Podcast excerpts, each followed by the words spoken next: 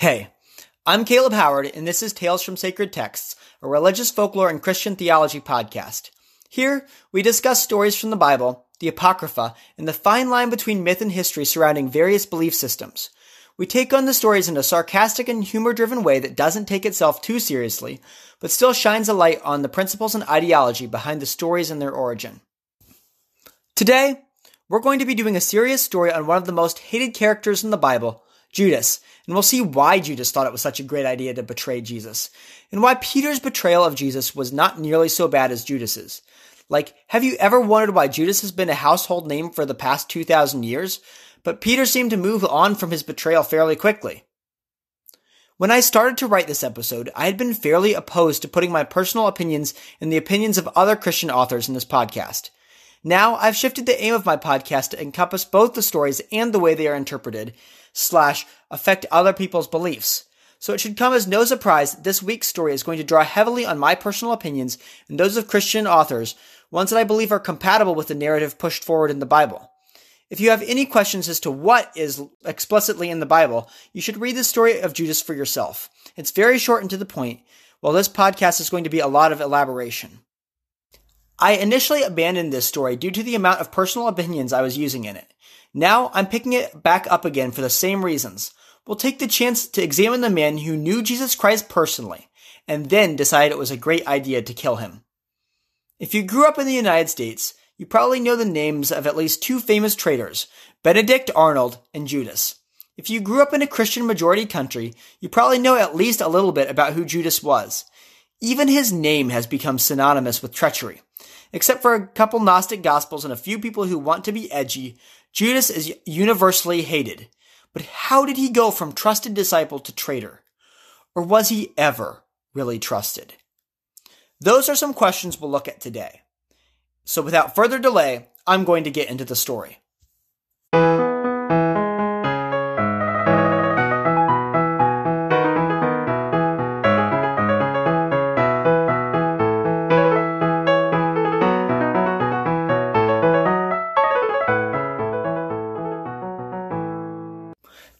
Looked furtively around him and then slipped another gold piece into his pocket. He felt a twinge of guilt, but he stifled it. He fed the poor. He did good things for people. He followed Jesus. Without him, these poor country bumpkins would be in charge, and what would Jesus do? He deserved a little bit of payment for his services. Judas smiled and closed the lid of the money box and handed it back to Jesus. Jesus looked at him, and somehow Judas felt that he knew what he had just done. But Jesus didn't say anything, and neither did Judas, so Judas turned and walked away. Surely, Jesus wasn't as all knowing as that. As time went on, Judas indulged in bitter thoughts. Jesus was unwise to refuse the popular uprising attempting to crown him king. Jesus should have accepted the rich young ruler into their company. Heaven knew he needed disciples with wealth and means. These thoughts ran through Judas's head because he was greedy and he craved power. He thought that joining Jesus, the great prophet, would be a gateway to all of that, but apparently he was wrong. But it wasn't until the feast at Simon's house that Judas dared speak up. That prostitute had spent 300 pieces of silver for some perfume that she had just dumped on Jesus' feet. Judas was disgusted. Jesus didn't manage money well. His disciples didn't know what they were doing. They were clueless. He was the only sane one here. If they had just sold the perfume, Judas thought, he would have been able to take some of the money. But that really wasn't the point. Judas didn't think that this was a good look for his master. What would happen if the news got out that Jesus got expensive gifts from prostitutes? Of course, Jesus didn't care. He seemed to love everyone no matter how filthy they were. But this just didn't look good and they really needed the PR. Already, there were people who were trying to kill Jesus. He needed to gather supporters and fast if he was going to remain with any sort of power and influence. Somehow, Jesus never got it. Instead, he continued to say divisive things and push people away. I mean, one time they were about to make Jesus king, and then he talked to them about eating his body and drinking his blood. Like, what? You can read more about that in John 6. Judas had been really exasperated that time. He'd been part of the group that had tried to make Jesus king, and despite his attempts to go under the radar, somehow, Jesus knew. Jesus had called Judas a devil at the end of that fiasco. Judas had seethed, but inside he knew what he was doing was wrong. Maybe for a few days he had tried to check his greed, but in the end his desire for money and power won out and he forgot the words of Jesus. Judas was smart too. He didn't think like all the other disciples. In the Bible, all the other disciples called Jesus Lord, but Judas always insisted on calling him Rabbi. He was a little less dramatic, more forward thinking. He was different.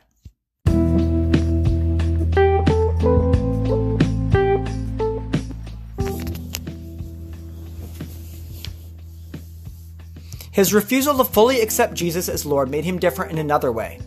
Jesus would often call out each of the disciples for doing things that were stupid, ridiculous, or just plain wrong. The disciples, while maybe offended for a brief time, always worked on improving that part of themselves, and over time, they became more like Jesus despite initially being very flawed people. In contrast, Judas didn't listen. The criticism was not meant for people as smart as himself. Thus, Judas never changed. He stayed the same as when he had met Jesus. Well, almost. The constant rejection of good and tolerance of evil made him more susceptible to the evil. The exposure to Jesus, without acknowledging him as Lord, made him more likely to see Jesus as only a man. And the more he heard Jesus talk, the more annoyed he felt. We'll find out why he was annoyed, but that will be right after this.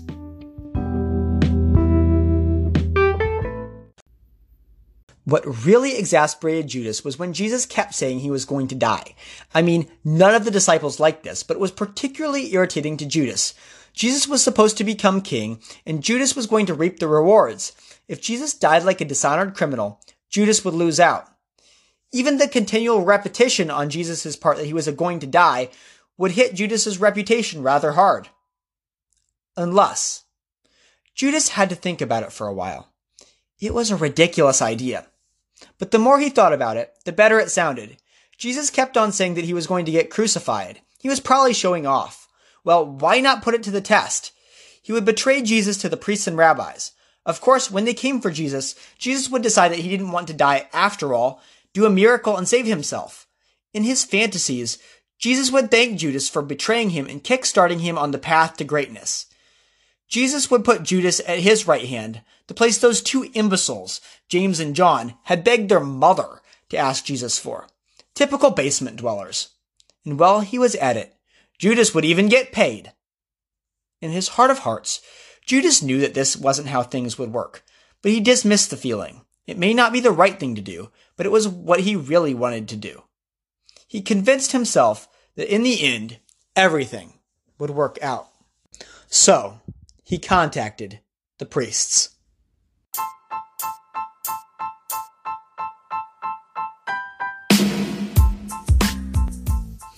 The priests were delighted to hear about Judas's desire to betray Jesus. Not out of any love for him, nobody ever wants a traitor in the camp, but because of the way they could use him. Judas was blind to all of it. He was making a cunning move here. He was forcing Jesus, who was too humble to take power himself, in between a rock and a hard place. The man had the choice to die or work a miracle to save himself and take power, and he definitely was going to choose to take power. What man would willingly allow himself to be killed? Crucified, no less, Judas questioned to stifle the misgivings in his heart. The priest's offer was less generous than he thought. Only 30 pieces of silver, it wouldn't go a long way. Yet he supposed since his main goal was just to teach Jesus a lesson, 30 pieces would do. All he had to do was wait now. Betraying Jesus during the feast wasn't really an option, at least to the priests. There were too many of his followers in town from the rural areas like Galilee.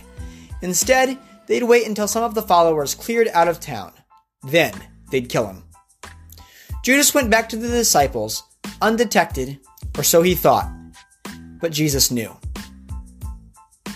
But then, Jesus came to town with all his supporters, and the priests got so triggered that they couldn't even wait until after the feast. They were killing him now.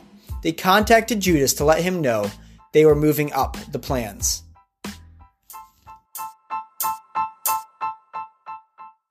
The priests contacted Judas pretty soon. Jesus had come back to town with all his supporters, and the priests had gotten so triggered that they couldn't even wait until after the feasts.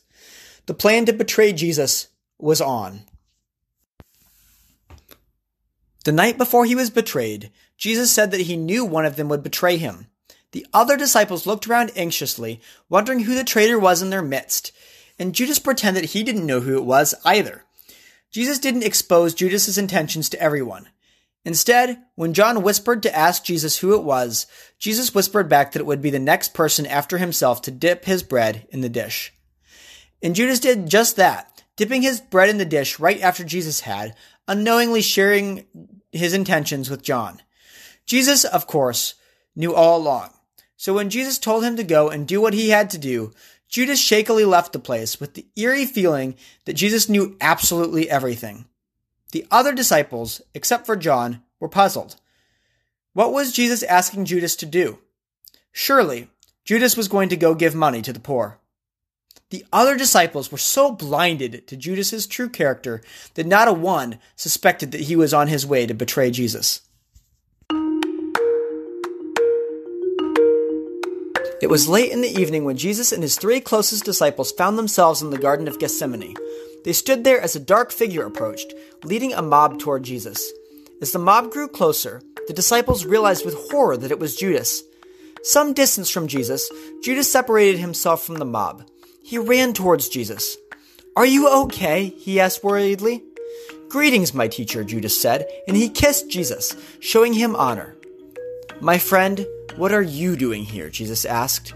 It was a simple question, but it was pointed and piercing.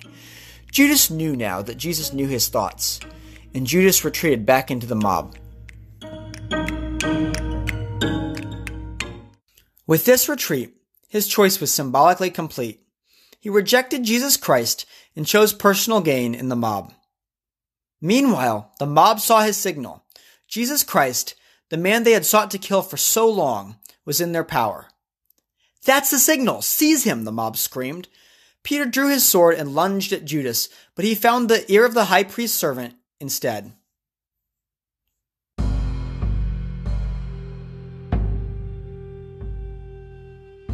As the night wore on and more torture and abuse was heaped on Jesus, the truth dawned on him. Jesus was going to die. He had been telling the truth. Thoughts of what the others would do to him started to flow through his mind. He was definitely not getting the honor he had expected, that was for sure. Judas began to despair. He wanted some way to take his betrayal back. Not because he truly loved Jesus or saw the evil of what he'd done, but because he feared the consequences. He'd made the wrong move, and now he was paying for it. He begged the priests to take the money back and let Jesus go, but they refused. Judas was nothing to them now. They had gotten their use out of him. The betrayal was his responsibility. Judas, in a panic, hurled the money at them, but it seemed to do nothing. Judas, now realizing there was nothing he could do, decided that his fate was complete. He went to a deserted field, made a noose, and tried to hang himself, but he even failed in his suicide attempt. The rope broke and he fell to the ground, wounding himself and bleeding out, dying sprawled there in disgrace. Contrast the story of Judas with that of Peter, the other disciple who betrayed Jesus. Unlike Judas, Peter wasn't motivated by self love and a desire for power. Peter's aim was to serve Jesus. Judas's aim was to get what he could for himself, and that's what made their betrayals so different.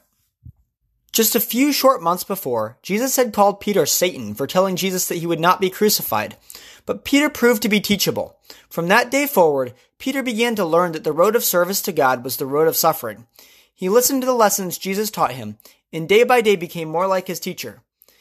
Yet Peter did not understand everything, and he was still impetuous and impulsive. He bragged that he would never deny Jesus. He truly meant every single word he said, but he wasn't aware of how cowardly he still was. He thought that he knew what would happen when push came to shove, but he didn't, really. And instead of listening to Jesus' warnings, warning him that he was not as strong as he thought he was, Peter was convinced that he would remain a loyal follower of Jesus, even if it meant his death. Peter truly loved Jesus, but he foolishly misestimated his own character. He thought he was brave, confident, and unafraid, but he was still impulsive, careless, reckless, and cowardly. Peter needed to realize what kind of person he actually was before Jesus could help him more. And Jesus tried. But it is often not until the most trying times that we truly know ourselves, and Peter had to go through a trying experience before he realized the truth about himself. While Jesus refused to listen to any of Jesus' warnings, Peter tried his best. Peter kept trying to move in the direction of being a better follower of Jesus. And well, as I said earlier, he wasn't as good of a person as he thought he was. Jesus never held this against him. Jesus knew the tendencies of the humans who followed him and how far they still were from God's ideal. But he knew they would grow there in time, even if they did make mistakes. He only prayed that his disciples remained humble, teachable, and ready to learn. He prayed that they realized more why they needed God, and he prayed that they saw that they could not be strong enough to resist evil without him.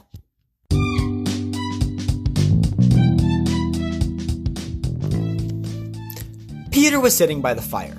Jesus had been taken. There was rumors that he was about to be crucified. Peter was terrified. He didn't want to suffer the same fate. So when a servant came out and accused him of being a disciple of Jesus, he denied it vehemently. A little later, another servant saw him and said the same thing. Peter again denied it. A third servant came up to him a few minutes later. Listen here, you're from Galilee. You have a Galilean accent, but everyone there is known for having a foul mouth. You aren't using a single cuss word at all. You must be a follower of Jesus. Peter cursed. Did he have to say this again? With cursing and swearing, he denied Jesus. Just then, the rooster crowed. Remembering that Jesus had said, Before the rooster crows, you will deny me three times, Peter looked up in shock. He had done the very thing that he claimed that he would never do. He did the very thing that Jesus had known he would do. Peter was horrified with himself. He had thought he was brave, not a coward, but now he realized the truth. He ran from the crowd, weeping bitterly. When he returned to Jesus, he was a changed man. Peter the coward had become Peter the brave. There were times he still lapsed into cowardice, but his disposition had changed. He was no longer the same person. Peter no longer trusted in himself because he was the person who had betrayed Jesus.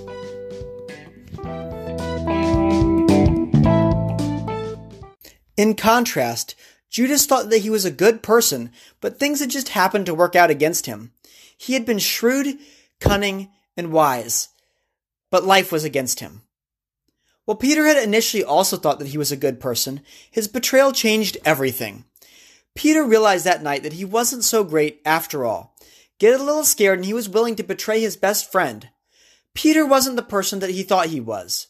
Jesus was right. He had known everything. From that night on, Peter stopped relying on himself and started relying on Jesus and his words. Peter is hope for all of us who mess up. Peter actually betrayed Jesus, but that's not what he's really remembered for today. Peter realized what was wrong with himself, and he relied on Jesus to help him change. And while his actions are written down to encourage us, Jesus never viewed him any different than the others. And one day, Peter faced his fears with courage and confidence and gave his life for Jesus. He betrayed Jesus, but Jesus forgave, and Peter changed. Judas is remembered with horror and hatred. Judas never asked for forgiveness. He never realized the full magnitude of what he'd done. Instead of accepting that he was a terrible and flawed person within, he used death as his escape rather than to face the cold, hard truth. Jesus was right, and he was wrong. The downfall of Judas is a warning to us all. Someone who was near Jesus for so long, but who indulged his sins just a little bit, ended up betraying God. Arrogance and selfishness poisoned Judas until he became fully and completely evil. It's dangerous to hold on to any sin for too long, or we will become so corrupt that we love our sin more than we love our Savior. Instead, we need to be humble and teachable like Peter. While we might make mistakes, we must continually strive to be more like God, because that's the only way we will realize the problems with our character before our plans and ambitions crumble around us. That's all for this week. Next week, we'll be doing the story of Job and we'll watch God wreak havoc and destroy a man's entire life. Wait, that's not the story of Job? It's not, and you'll have to wait until next time to figure out why the people who assume God is wreaking havoc and destroying a man's entire life are completely wrong with their assumptions. The story of Job helps to answer the age old question why do bad things happen to good people? It will also help all of y'all look at your lives just a bit more positively when you see the absolutely horrible things that happen to our protagonist.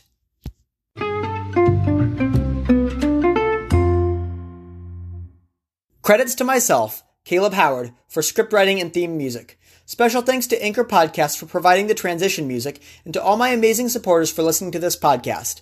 Please subscribe, leave a review, and most of all, share with your friends. All of you wonderful listeners is why I continue to produce new content. I appreciate all of you so much. And that's it. I'll see you soon.